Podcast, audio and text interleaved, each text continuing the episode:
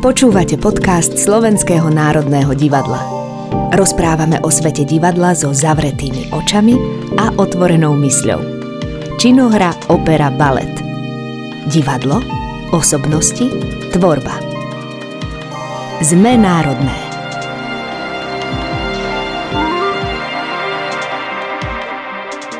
Béla Pinter je jedným z najvýraznejších a najprogresívnejších tvorcov, a to nielen v maďarskom, no i európskom divadelnom priestore. V roku 1998 založil nezávislé divadlo s jednoznačným názvom Béla Pintera Súbor, kde vo svojich inscenáciách spojil profesionálnych hercov s tými amatérskymi či dokonca nehercami. Všetky hry, ktoré píše, aj režíruje a zväčša sám seba obsadí do úlohy antagonistu. Ak sa chcú diváci na jeho predstavenia v Budapešti dostať, nezriedka im to trvá i 2 mesiace. Pinterova práca má korene hlboko v klasickej divadelnej tradícii, no svojím osobitým prístupom k písaniu hier spája komédiu, tragédiu a živú hudbu, čím vytvára originálne, prístupné a osobné pohľady na absurdity života a aktuálne udalosti. Slovenské publikum jeho súbor niekoľko raz mohlo vidieť vďaka festivalu Divadelná Nitra, kde raz z toho hosťovali aj s inscenáciou Špina. Moje meno je Mário Drgoňa, som lektor dramaturgie činohry SND a práve o inscenácii tohto textu v činohre sa dnes hováram s Danom Majlingom, dramaturgom inscenácie a členkou činohry SND a predstaviteľkou Ireny Monikou Hilmerovou. Ahojte. Ahojte. Ahoj. Čo vám napadne ako prvé, keď sa povie Špina? Aké sú tie asociácie? To fakt chceš počuť? Aha. Ja neviem, to vždy záleží od situácie. Ale tak mne to momentálne najviac evokuje práve toto predstavenie, ktorým som dosť žila, kým sme ho skúšali, aj teraz, keď ho hráme. Je to pre mňa vlastne zrazu pozitívne slovo. Áno, tak ja to tiež mám teraz spojené hlavne s tou inscenáciou. Ja som sa na chvíľu zamyslel, že je to jedna z mála nadávok, ktorá nevychádza ani zo zvieracej ríše, ani z telesných nejakých orgánov, ani z ničoho, že to je jedna z mála, ani z nejakých ako dysfunkcií telesných, že kalikam alebo... Že je to nadávka, že je to špeciálna odroda nadávky, ale to asi nie je teraz vôbec podstatná nejaká úloha nadávok. A že vlastne označuje nie len niečo hmatateľné, ale aj vnútorné, že aj tá vnútorná špina, to je celkom dobré slovo. Si myslím, že perfektné aj práve na túto hru. Ako ste sa a kedy dostali s Bélom Pinterom do kontaktu poprvý raz alebo s jeho tvorbou? Tak ja som úplne nováčik, ja som ho nepoznala, ale niečo možno sa mýlim, ale z toho napríklad aj čo si v úvode hovoril, mne to, aj keď tá poetika je úplne iná, ale nejaké tie také prvky mi tam prídu podobné s Radošinským naivným divadlom v tom, že je to autorské divadlo, je to autor, ktorý si píše tie hry, ktorý je vlastne taký ten hlavný principál, herec, že má tam aj nehercov, aj hercov a že je tam vlastne aj tá hudba alebo to slovo aj zhudobnené. Takže v tom mne to pripomína také tie moje začiatky v divadle. Mne to je nejakým spôsobom celkom akože blízke, alebo viem sa na to naladiť. Hoci keď sa to objaví v tejto našej inscenácii, viem, že tam mi to bolo zo začiatku také zvláštne. Aj sme sa s tým nejakým spôsobom museli popasovať. Ja som sa teda musela dosmiať, lebo mne to bolo smiešné v podaní Ríška Stankeho, ktorý je nesmierne vtipný. Takže, ale teraz napríklad, keď to hráme, tak absolútne ma to nevyrušuje, totálne som sa s tým zžila. No, čiže ja som Béla Pintera nevidela a ja si naschvál, aj keď idem čokoľvek robiť nejakú prácu, ja sa nepozerám na to, ako to urobili tí predo mnou, alebo ako to robil priamo autor, lebo sa nechcem nechať... nechtiac inšpirovať. Chcem to vnímať ako nejaký čistý papier, že si to tak od začiatku nejako skladať. Jasné. A v tvojom prípade, Danko, to bolo ako? Ja som tvorbu Bélu Pintera poznal. Poznal som ju hlavne teraz z Divadelnej Nitry. A videl som to najskôr Kráľovnú zákuskou inscenáciu, potom som videl aj Špinu. A myslím, že posledné, čo som videl, bolo Kaiser TV, jeho z tých novších inscenácií. A pre mňa to bol Béla Pinter v takom jednom balíku tých silných maďarských divadelníkov, ktorých som sledoval spolu možno s Arpádom Schlingom, aj keď tá poetika je iná, a spolu možno ešte s Kornelom Mundruczóm. A pre mňa to bolo veľmi silná a je stále veľmi silná generácia maďarských divadelníkov. Ale musím sa priznať, že tie inscenácie vo mne vytvorili, neviem, či to nazvať predsudok, ale vytvorili takú bariéru dramaturgickú. Totižto, keď sa s Jánom Luteránom hľadal text, ktorý by inscenoval v Slovenskom národnom divadle, mali sme na stole viaceré texty, ale špinu priniesli a mne tým ušetrili dramaturgickú robotu dve dámy, Gertrude Korpič, ktorá ho preložila, a Diana Strausová, scenografka. Oni dve prišli s týmto textom za Janom a Jano mi to teda ako dramaturgovi posunul, či to poznám, tak ja som povedal, áno, samozrejme, že to poznám, ale nikdy mi nenapadlo to nejako vytiahnuť, pretože naozaj samotný ten text bol pre mňa úplne spätý s poetikou Béla Pintera, s jeho súborom. Ja som to už povedal viackrát, ale pre mňa to bolo niečo také ako inscenovať hru, ja neviem, divadla Jari Cimrmana mimo toho súboru, alebo pána Štepku mimo Radošinského naivného divadla. Že pre mňa to bolo s tým, že Béla Pinter je autor hry, je režisér, je hrá v tých veciach, všetko je tam vlastne podriadené a preniknuté tou jeho osobnosťou, tak ja som mal z tých inscenácií ten predsudok, že teraz vytiahnuť z toho Bélu Pintera ako režiséra a herca znamená ako keby vykostiť tú inscenáciu. Ale potom, bol vo mne ten predsudok, ale potom, keď som si prečítal preklad Špiny, tak som naozaj zistil, že to je úplne svojbytná hra, ktorá je otvorená aj ďalším inscenáciám, že to nie je text na jedno použitie jedného autora, jednej autorskej inscenácie, a tým sa celá nejaká inscenačná tradícia toho vyčerpá. A za to som veľmi vďačný aj Gertrude, aj Diane, že vlastne ma takto odblokovali dramaturgicky. A teda vy ste už mali dva pokusy o umelé oplodnenie v skúmavke a dvakrát ste sa pokúsili o intrauterinnú insemináciu ešte pred umelým oplodnením. Nie, trikrát sme sa pokúšali o insemináciu, štyrikrát o asistovanú reprodukciu. A luteálnej fáze nepomohla ani hormonálna liečba? No nie, bohužiaľ nie. Aký bol vlastne problém s vašimi spermiami? No tak neboli dosť pohyblivé, ale po nasadení B6 sú absolútne v poriadku. Po B6 sa rozbehnú aj tí najpomalejší jedinci, nie? Takže predpokladám, že teraz už máte spermie v poriadku, lebo inak by ste sa o asistovanú reprodukciu ani nemohli pokúsiť. Áno, samozrejme, áno. Pán primár, áno? My vám dôverujeme, ale viete, pán doktor Gáč nás pozná predsa len 5 rokov, vie o nás všetko, tak my by sme veľmi radi počkali na neho, my máme čas. To bohužiaľ nie je možné. Prečo to nie je možné? Prečo to stále opakujete? No kde je teraz doktor Gáč? Vo svojej kancelárii. No ale čo tam robí? Čo sa venuje inému pacientovi? Alebo ja neviem, obeduje? Pán doktor Gáč sedí na zemi vedľa svojho písacieho stola a plače ako malé decko. Sonia Janošová v kritike, alebo teda recenzii možno na túto inscenáciu v ZME napísala, že inscenovať Pintera chce odvahu.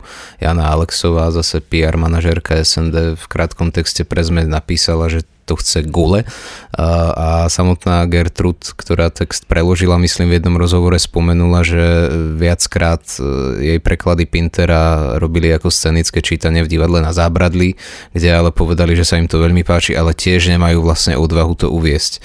Prečo myslíte, že to tak je? Čo sa vám na tom texte zdá možno také, že to chce tú odvahu? Ja si myslím, že to je hlavne tým, že to ľudia majú s niečím spojené.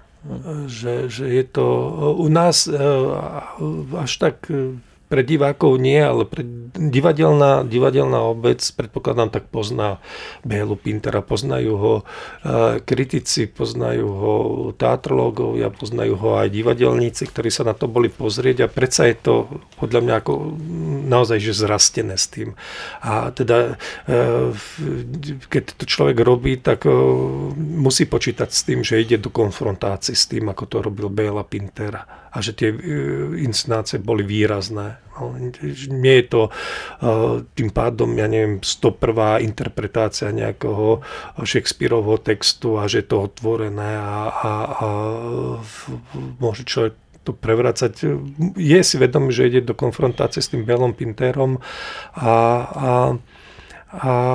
to sa možno niektorí obávajú. Ja som bol jedným z tých ľudí. No a samozrejme, že tie príčiny tých obáv, prečo to inscenovať, sú možno ako rôzne v rôznych mestách, možno v Prahe, tak je tam nejaká obava, či to nie je príliš rurálne, dedinské, že či to má niečo povedať aj nejakému mestskému, urbánemu, liberálnemu človeku, divákovi praského divadla. Neviem, toto naozaj sú len moje nejaké dohady a neviem vlastne, prečo ich aj hovorím. Monika, ako ty vnímaš svoju postavu? Tá Irena vlastne prekoná obrovskú cestu, veľký vývoj počas celej tej inscenácie, počas diania, ako si na nej pracovala? Ja myslím, že by mohla, keď sa spýtal, že ako vníma postavu, tak že by mohla trošku schudnúť, ale akože ale no ako ju vnímam, ja hneď ako som si prečítala vlastne túto postavu, tak ja som sa veľmi potešila, pretože vlastne tak trošku náhodou som sa dostala k tomu, že som bola nakoniec obsadená do tejto roli. Pôvodne som tam mala hrať inú postavu. Takže ja som sa veľmi potešila, že ma nejak zhoda okolností priviedla práve k takejto postave, do akých ma nezvyknú obsadzovať v divadle. Pretože mne sa veľmi páči na nej, že aj keď je akoby zdanlivo krehká, tak je to silná žena, a ja také postavy veľmi rada hrám a veľmi ma baví ma premýšľať alebo vnímať také osudy a nachádzať si tam paralely, či už vlastné alebo cez niekoho veľmi blízkeho a tak ďalej, hej,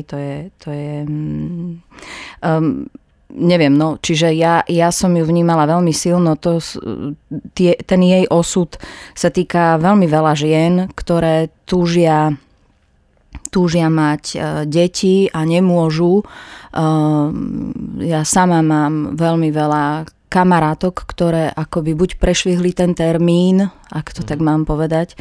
Neznášam že tie biologické hodinky a takéto, to som vždy bola na to nejakým spôsobom vysadená, ale v istom zmysle, či žena chce alebo nechce, tak nejakým spôsobom musí vnímať ten čas, že či. Ale nie vždy to je, samozrejme, pre mňa je zvláštne, že sú ženy, ktoré sa rozhodnú, že nechcú mať deti, alebo k tomu dospejú cez nejaký osud, ktorý ich k tomu dovedie, či cez nejakú zlú skúsenosť a v detstve, alebo potom jej priamu. Tých prípadov ja poznám naozaj veľmi veľa a viem, že je to nesmierne citlivá otázka, ktorá sa netýka akoby vždy iba tej postavy alebo toho človeka, ale aj jeho okolia. Ľudia majú tendencie do toho druhým hovoriť, tak kedy už to bude? Ja sama som na to taká vysadená, nemám rada veľmi tieto otázky, že ľudia majú pocit, že to je téma, o ktorej sa dá diskutovať, ktorú ti môže hocikto položiť a tak ďalej. Čiže pre mňa ako tá téma ako taká bola veľmi silná. Na také prvé prečítanie som sa zlákla, či to nebude príliš depresívne, či tam nie je príliš takých ťažkých nejakých tých, ja neviem, tých osudov tých ľudí, ale to bolo naozaj iba na prvé prečítanie a čo si myslím, teraz zachádzam trošku inde, ale že napriek tomu ťažkému, čo prežíva tá osoba a čo si musí aj sama v sebe odpovedať na mnohé otázky, aj nielen to, ale aj ja neviem, aký má pohľad na adopciu, na aké má predsudky v sebe a tak ďalej, a tak ďalej. Tam je toho naozaj veľa tých rovín, je tam kopec, nie je to len nejaký jej osobný problém. Tak si myslím, že čo je veľmi fajn, že tá hra pre mňa vôbec nie je depresívna, napriek tomu, že človek neodchádza s nejakou ťažobou vnútri. Ani po tom predstavení, ani ja, ani počas toho hrania, aj keď tam mám také momenty, kedy mi je veľmi ťažko naozaj. Je to... Takže som sa tak rozhovorila, prepáčte, ale pre mňa je to jedna z vecí, veľakrát sa mi stane, keď hrám niečo, že keď mám hrať nejaký stav, tak tá situácia akoby sama o sebe ma nedovedie k tomu stavu. Musím sa ja ako herec k nemu prepracovať a si ho tam doložiť cez nejaké svoje osobné alebo niečo. A v tejto hre ja proste v určitých momentoch mne stačí počúvať, čo sa deje na javisku a tam, kde mám plakať, pláčem. To je, teraz som sa dojala sama. Nie, prepáčte, ale pre mňa je to veľmi silné, že ja tam nemusím nič hrať a to je len taký môj vnútorný, pre mňa je to, ja som strašne vďačná za toto, že to je pre mňa silné každé jedno predstavenie a sú pre mňa silné ešte aj scény, v ktorých nehrám, to som tiež dávno nezažila, že ja sa pozerám na tých mojich kolegov, keď hrajú, lebo sa mi chce a je to pre mňa silné stále. Ja by som ešte možno doplnil to, že ono niekedy teraz je to blbé, lebo to vyzerá ako self-promo a teda nie moje, ale tej inscenácie, ale koniec koncov však to je úloha tohto podcastu. Áno, to je úloha tohto podcastu. Že ja si myslím, že pri tejto inscenácii sa podarili dve veci, lebo niekedy naozaj je a to sa stáva, že je proces strašný, že ľudia sa trápia, týrajú, na druhej generálke tomu nikto neverí, všetci sú rozhádaní a zrazu, a to sa stalo aj pri najslávnejších inscenáciách, teda to, čo som počul od starších kolegov slovenskej divadelnej histórie, že zrazu to zafunguje a príde premiéra a možno aj cez to ťažké obdobie, ktoré sa prešlo, tak tam vznikne nejaká zvláštna atmosféra, ktorá ale stojí niečo tých ľudí, nejaké slzy, nejaké možno aj rany. A je to také diskutabilné, že či to stojí za to, no ale ten výsledok je naozaj úžasná nejaká inscenácia, ktorá obchodí festivaly na Slovensku, v Čechách, neviem, kde sa ešte dostaneme my Slováci s tým, ale a potom sú naopak také skúšobné procesy, kde je to veľmi príjemné, kde je pohodová atmosféra, kde sa veľa nasmejeme. Dokonca mám aj taký pocit, že to smeruje k niečomu takému ako možno až zásadnému titulu. No prídu diváci a oni ten pocit, že sa tam niečo zásadné udialo, nemajú. A to je také akože zvláštne. No sú režiséri, napríklad myslím, že Ján Luterán je režisér, ktorý to má radšej, aj keď ten výsledok povedzme nie je taký, aký že, on to sám teda hovorí, že aj keď ten výsledok nie je 100% z jeho pohľadu alebo povedzme z pohľadu divákov, on to má rád, keď je to skúšanie zážitok. A to chcem len povedať, že pri tejto inscenácii a keďže to môže byť self-promote inscenácii. Podľa môjho skromného názoru sa to nejako tak stretlo, že to skúšobné obdobie bolo bez nejakých naozaj hádok, animozít, trápenia, súbojov nejakých ostrých. Samozrejme to neznamená, že sa tam nevymieniali názory, že tam to bolo mŕtvoľno, že každý prišiel s nápadom a všetci spontánne prepukli v aplauz. To nie je to, ale naozaj tá kultúra tej debaty a to, že sa bavilo k veci a nie osobne, bola podľa mňa vysoká. No a nakoniec Teraz to už môžeme povedať, že aj z reakcií divákov, ktorí na to boli, tak si myslím, že aj ten výsledok nie je na zahodenie, no tak to pomenujeme. A už tu párkrát padlo slovo témy, tak čo sú podľa vás tie témy, tej inscenácie, toho textu, ktoré by diváka mohli zaujímať, prilákať? No. Tých tém niekedy to môže odradiť, lebo keď to vymenujeme témy len v odrážkach, tak to vyzerá naozaj ako nejaký sociologický spis, čo sa tuto celé všetko premalo za posledných 10 rokov, lebo okrem toho, čo spomínala Monika, to je veľká téma materstva, nemožnosti, adopcie, toho, čo vedie ľudí k adopcii, či sú to len nejaké altruistické pohnútky, alebo naopak úplne sebecké pohnútky, snaha zaplniť to prázdno, ktoré je vo mne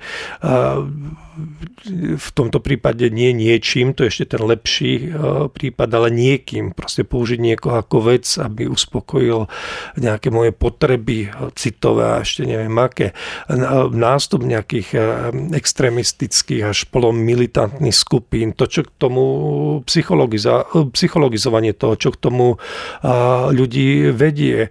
A zmysel a podstata umeleckej tvorby, kedy to nás dokáže očistiť od tých našich vnútorných besov a démonov a trápenia, kedy naopak tie besy ešte umocní a nakoniec to tých ľudí môže pohotiť. Koľko umelci spáchali samovraždy, pretože to, čo mali v sebe, celú tú nálož rôznych traum, psychóz, nevyliečených vecí a ešte robili to v divadle, kde sa to nevyčistilo a ešte zväčšilo, tak až ich to napokon pohotilo.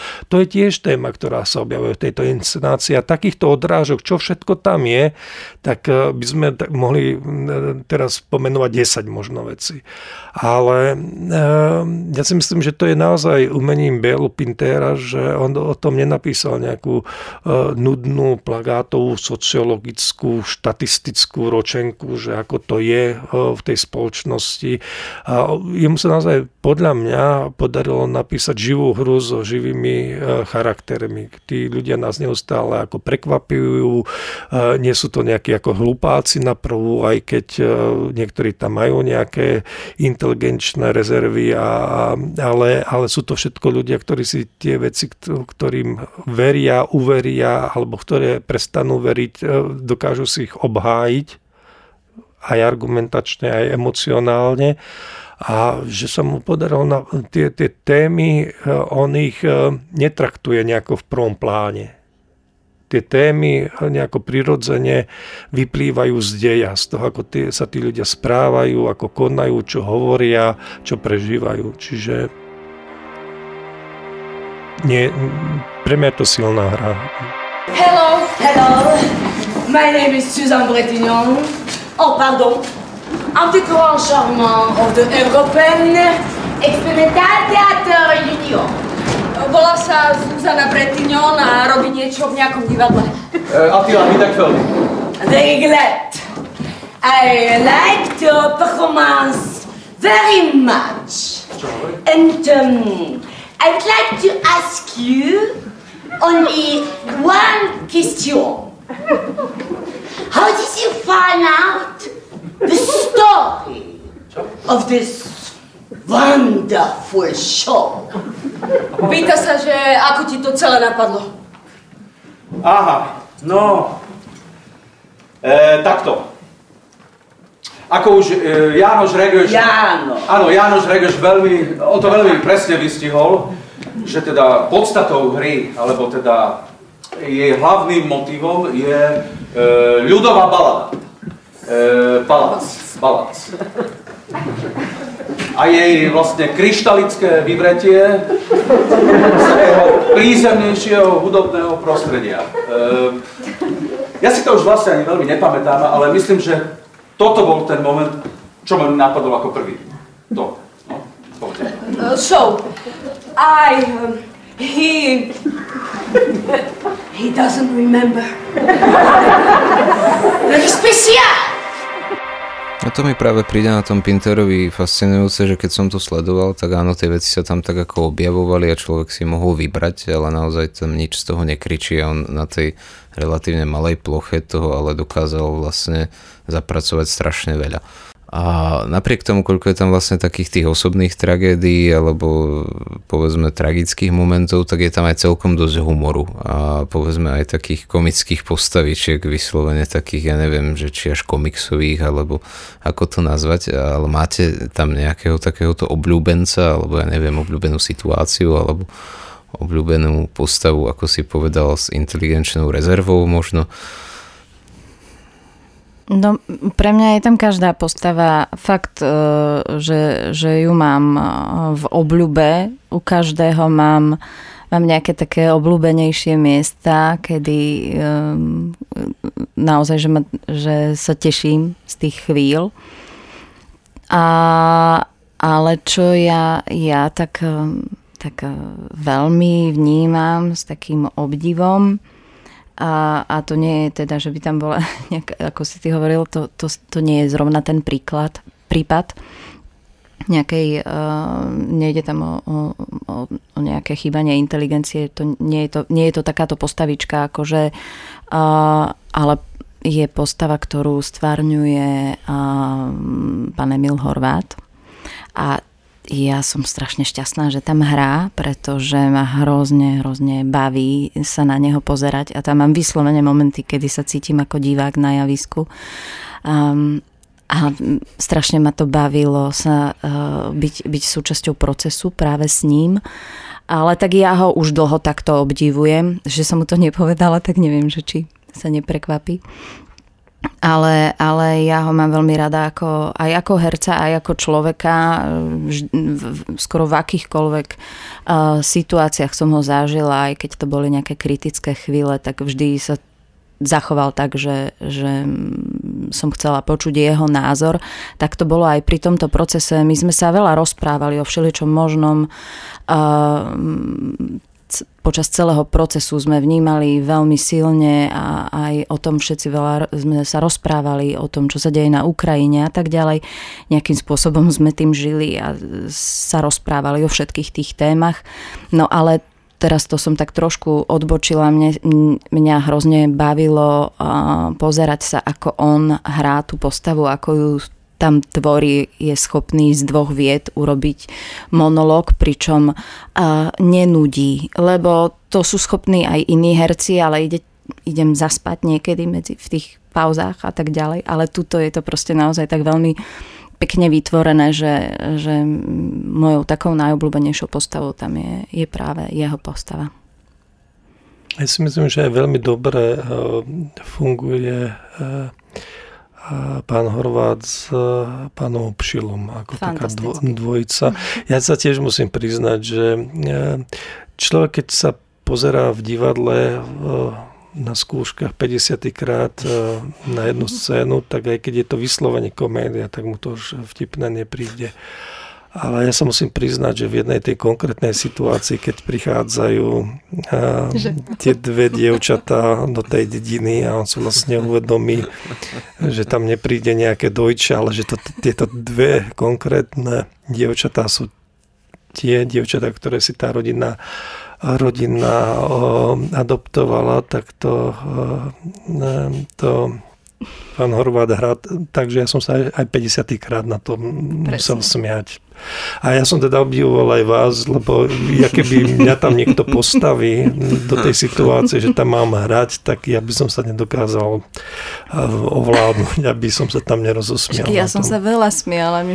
Ján Luterán sa pýtal, že či už sa niekedy aj prestanem smiať na skúškach, lebo mne tam bolo veľa vecí takto smiešných, ale ja som potrebovala som sa z nich vysmiať a teraz už to viem tak utlmiť. Nie, tak on má ten timing vôbec skvelý, že tam niekedy naozaj napríklad keď sa tam bavia o chrupe, ktorá má tá Rúža nie celkom taký dobrý a on tam na tej skúške utrusila jednu vetu. Tá veta by mohla... To je jedna z 30 viet, ktoré tam padnú v rýchlom slede od siedmých rôznych postav, ale a je to naozaj na tom, ako to človek zaintunuje, aký tomu dá timing a keď tomu dá presný timing, tak to funguje. No a to on ovláda dokonale. No je to pravda, že ja som sa vlastne, teraz ste mi to pripomenuli, ale že ja som sa vlastne dlho v divadle tak nepobavil, ako práve na niektorých tých momentoch Emila Horváta. Že to bolo výborné, vyslovene. A on to hrá úplne vážne. No veď práve, úplne vážne, práve preto to je dokonalé, asi dokonalé. Dobre funguje. No. Takže učím sa tam od neho, aspoň minimálne sa kochám tým herectvom. A čo sa týka teda samotných reálí toho textu, povedzme, ty už si aj povedal, že je to teda také rurálne prostredie, dedinské, ešte k tomu je to maďarská dedina. Nebáli ste sa toho, že to bude nejak nekorešpondovať s našim kontextom, alebo prečo ste sa skrátka rozhodli to neupraviť, povedzme, na naše reálie? Mnohí by si povedali, že veď urobíme to v slovenskej dedine. Tak čo sa týka tých reálií, tam my sme tam aj skúmali, že či sú to reálne nejaká dedina, lebo dedina Csővár skutočne existuje. Pre nás je zaujímavé, že 51% obyvateľov sú Slováci tej dediny maďarskej, ale to je tak, ako keby sme my pomenovali, ja neviem, nejakú dedinu, no, nejakým slovenským názvom takým, no tak teda myslím si, že určite to nie je do nejakého konkrétneho prostredia tej dediny, že by tam robilo nejaký terénny výskum sociologicko-etnologický a že tam to nie je podstatné to, kde presne sa to odohráva. A my sme sa teda bavili o tom, že či to dať do slovenského prostredia, ale spôsobilo to pri niektorých veciach by to spôsobilo problémy. A ja nie som veľký fanúšik takéhoto upravovania, keď to nemusí byť. No proste, ja neviem, asi divák si vie predstaviť, no tak toto je maďarská dedina, niektoré veci sú tam úplne rovnaké ako u nás, niektoré sú iné, niečo možno nerozumiem, domyslím si, ale tí ľudia majú, povedzme, podobné problémy.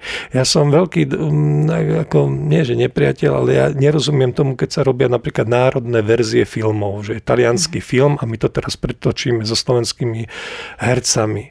A tomu ja vôbec nerozumiem. Ja nemám kultúrny šok z toho, že existujú nejakí Taliani a že sú v niečom iní. A nemám šok, že tú postavu nepoznám. Ako tí, ktorí nechcú čítať titulky, to sa dá aj nadabovať. Čiže, ale aby to mal ešte aj nejaký... Proste ja som zvyknutý z čítania, že sú veci, ktoré sa neodohrávajú, že všetky príbehy na svete sa neodohrali len na Slovensku a že sú proste a že to so mnou súvisí, ale nejakým spôsobom. Ja musím povedať, že ja som na to alergický od vtedy, keď ja som tiež nejakú knižku napísal a boli tam slovenské reálie a chceli to vlastne... A moji priatelia to išlo jeden komiks, ktorý sa dohrával v Rimavskej Sobote a bol prekladený do češtiny a oni teda navrhovali, či to by nemohol byť, ja neviem, či Telč, alebo ja neviem. A tiež som povedal, no tak to je komiks, kde ja som naozaj vtedy kreslil tú Rimavskú Sobotu podľa skutočnej Rimavskej Soboty, čiže sa mi zdalo nezmyselné. No tak my tiež prekladáme malostranské rozprávky, že príbehy z Vidrice, aby človek z Bratislavy nebol šokovaný, aby mu to bolo blízke. No tak sa nám to zdalo ako... Mňa to veľmi potešilo, že ste to nedávali, lebo ja si myslím, že divák si vie aj bez toho to spojiť so svojím životom, nájsť tam nejakú paralelu. A zaujímavé, že nejakých ruských dramatikov tam necítia potrebu meniť to, že nejde do Moskvy, ale do Zvolená. Ja som sa tomuto veľmi potešila, ale naozaj ako stretla som sa s tým, že na to niektorí ľudia reagovali, že ale úprimne ja sa práve veľmi teším, že to ostalo takto. Myslím si, že zrozumiteľné. Je to úplne rovnako a je to práve, že ešte farebnejšie. Je to, pre mňa je to zaujímavejšie. No a museli sme sa samozrejme naučiť vyslovovať Csővár a Felsőhát a Bolo to celkom vtipné. Ale nie, naozaj si myslím, že človek nemusí to mať tak polopate dané, že sa to musí vzťahovať na nejaké slovenské reálie, na to, aby pochopil, že ten problém sa ho týka aj tam, že to je všade vo svete. Ja som toho istého názoru vlastne a myslím si, že to naozaj ešte o to viac ukazuje potom tú ako keby Pinterovú nadčasovosť alebo univerzálnosť ako súčasného dramatika, lebo zase treba povedať, že 90% povedzme súčasných autorov má s týmto problém, že ako náhle ten text napíšu, tak treba už ani nie je aktuálny, hej, často hneď ako ho dokončia, že tento Pinter sa dá veľmi dobre prenášať, teda minimálne v stredoeurópskom kontexte určite a tí ľudia si z toho aj tak naberú to, čo on pravdepodobne zamýšľal.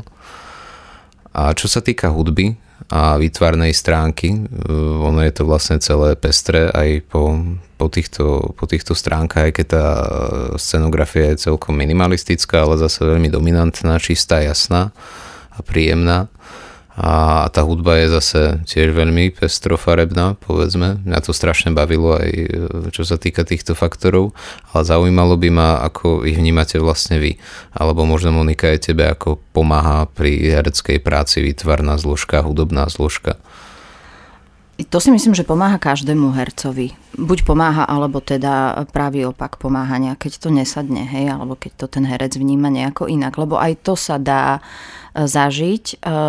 Zažila som, že hudba k predstaveniu bola až úplne, už sme to mali pomaly celé naskúšané a nejaké momenty ma vyrušovali, alebo zažívam to aj pri natáčaní, že keby som vedela, že do tejto, ja neviem, melancholickej scény dajú ešte aj melancholickú hudbu, tak už je to neznesí, to už je veľa, tak by som to hrala inak, hej.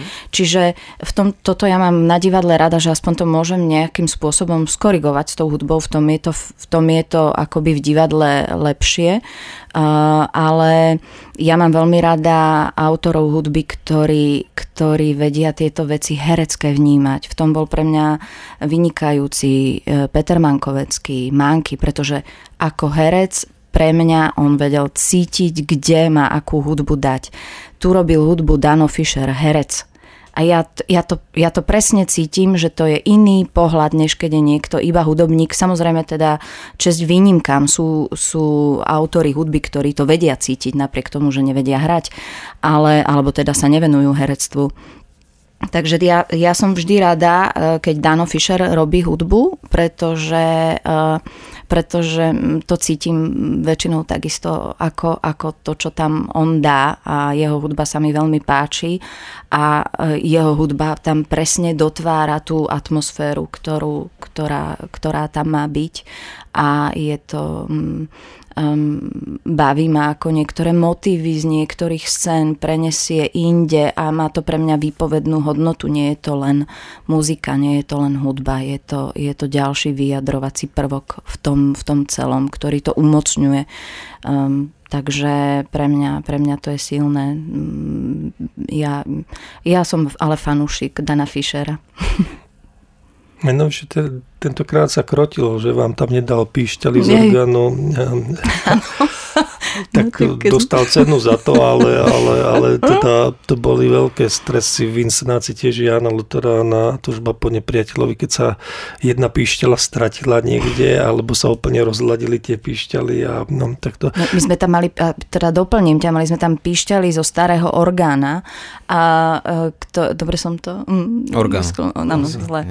No a teraz my sme museli vlastne, každý mal určitý počet tých píšťal a tie teraz sme hľadali pred predstavením, ktorá je tá, ktorý tón má hrať, a ja som síce v inscenácii tejto som hrala úplne na začiatku, ale potom som tam sedela na javisku celý čas, to je ako za trest. Sedela som tam celý čas a musela som tam duť do tých píšťal všetkým mojim kolegom, ktorí tam hrali tie ďalšie scény. Bolo to dosť vtipné, teraz som to naozaj videla každé jedno predstavenie, úplne každú minútu. Tak tam to bolo také že sme samozrejme Danka poprosili, aby vám toto už tak nerobil. Ale napríklad tam bola fantastická hudba tiež a tiež Nad našu silu, tiež s Jánom Luteránom, a tam bola tiež prekrásna, veľmi silná.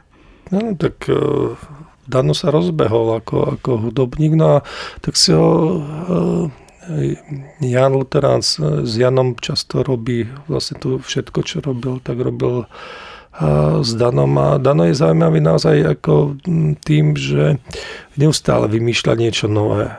Že niekedy zloží tú hudbu, niekedy to nechá spievať tých ľudí, a niekedy použije starý orgán, ktorý Ďuro Poliak doniesol do inscenácie ako scenografiu, on to využil ako aj hudobne. Niekedy pracuje s lúprom a celá hudba je len založená na tom, že človek sa musí naučiť robiť všetky tie slučky a vytvárať nielen hudbu, ale aj zvuk len skrze mikrofón a lúper a vždy si vymyslí nejakú takúto habaďúru. Nikdy to nie je len také, že skomponuje slákovú hudbu, veľké plochy, nejaké orchestrálne, ktoré by mi podmazal niečo a nechá to len znieť z reproduktorov, tak ako to nahral niekde v štúdiu. A chodí na tie skúšky sa pozerať, to je veľmi dôležité. Mne chýbajú niekedy autori hudby, že tam nie sú, pretože tá inscenácia je v nejakom procese počas toho skúšobného obdobia a niekedy to sa to vyvinie aj tak trošku inak, než si možno predstavuje. A to sú práve tie veci, ktoré nie vždy potom zafungujú. Uh-huh. A na záver mám úplne poslednú otázku. Prečo myslíte, že je dôležitý humor ako aj pri tomto type tém, aké pertraktuje tá špina? Možno preto, že tej grotesknosti je tam naozaj celkom dosť. Alebo inak myslíte, že je dôležitý ten humor, keď sa hovorí o týchto témach? Je to na mieste? Viete čo, mne sa pohľad na humor vekom stále, teda sa mi... Ani nie pohľad na humor, ale takto to poviem. Keď som bola malá, vždy som milovala humor, vždy som bola rada v spoločnosti ľudí, ktorí mali zmysel pre humor, vždy som sa na nich rada smiala, rada ich počúvala a tak ďalej. A tak som túžila raz aj, že keby som tak mala vtipného muža, ale hanbila som sa za tento svoj názor, že je pre mňa humor taký dôležitý. Zdalo sa mi, že to je asi veľmi prázdne. A čím som staršia, tým viac vnímam humor ako jednu z najdôležitejších vecí, ktorá dáva... Pre mňa je to veľmi podstatné v čomkoľvek. Je to, nechcem hovoriť, že nejaké klišé, že je to liek, ale je to. A myslím si, že humor je prítomný aj tým najtragickejším chvíľam a to je vždy len na tých ľuďoch, ktorí tam sú, že či sú schopní ten humor tam vidieť. Samozrejme, že niekedy to bolí a človek cez bolesť alebo cez nejaký ťažký osud ten humor tam nemôže vidieť alebo to nejde, ale myslím si, že humor je niečo, čo je vlastne v každej situácii. Ja napríklad som strašne smiešná, keď sa hnevám, keď proste všetky tie strašne vážne veci vedia byť strašne smiešné a ja sa teším, keď vidím, či už v inscenácii alebo v živote a v situáciách, keď tam vidím aj tento rozmer, tak vtedy mám pocit, že to je také úplné. No to je veľká téma smiechu. To je na 5 takýchto podcastov, ale ja možno len počiarknem to, čo Monika povedala, že každá tragická situácia v sebe obsahuje aj nejaký humorný moment. Neviem, či to povedal Woody Allen, alebo kto, že komédia je tragédia plus čas. To je tragická vec plus nejaký odstup. Väčšina tých najlepších komédií je naozaj o tom, že majú tragický základ, že to nie sú nejaké trampoty, ktoré sa nám stanú na výlete do prírody, nejaké také šprťou chlatá, takéto ako trampoty, ale väčšina dobrých komédií je naozaj na to, že tá, založená na tom, že tá situácia je vážna, ale zrazu máme v určitých momentoch odstup. Čiže tá tragokomédia je naozaj na rozdiel od tragédie ako keby striedala viaceré pohľady na tú situáciu a tým je aj zaujímavejšia. Že strieda ten vnútorný, ten tragický pohľad človeka, ktorý trpí v tej situácii a potom pohľad buď niekoho iného, alebo aj toho istého človeka s odstupom času, keď sa už môže na tú situáciu pozrieť s odstupom a vidieť tú humornú stránku veci. A ten smiech môže byť rôzny, smiech nad absurdnosťou tej situácie a celého života, možno niekedy aj rezignovaný, niekedy naopak veselý životu, pritakajúci smiech síly a toho, že sme to prekonali. Čiže ja celkom neviem, či existuje vôbec nejaká v súčasnosti hra, ktorá by bola nejaká čistá tragédia, že by sme dávali dôraz len na ten tragický údiel človeka a úplne ten druhý pohľad smiechu, humoru vynechali. Tak ja vám veľmi pekne ďakujem. O inscenácii Špina v činohre SND som sa zovaral s Monikou Hilmerovou a Danom Majlingom. Ďakujeme. Ďakujeme. Počúvali ste podcast Sme národné. Činohra, opera a balet spolu na jednom mieste. Generálny partner podcastov SND Tatra banka.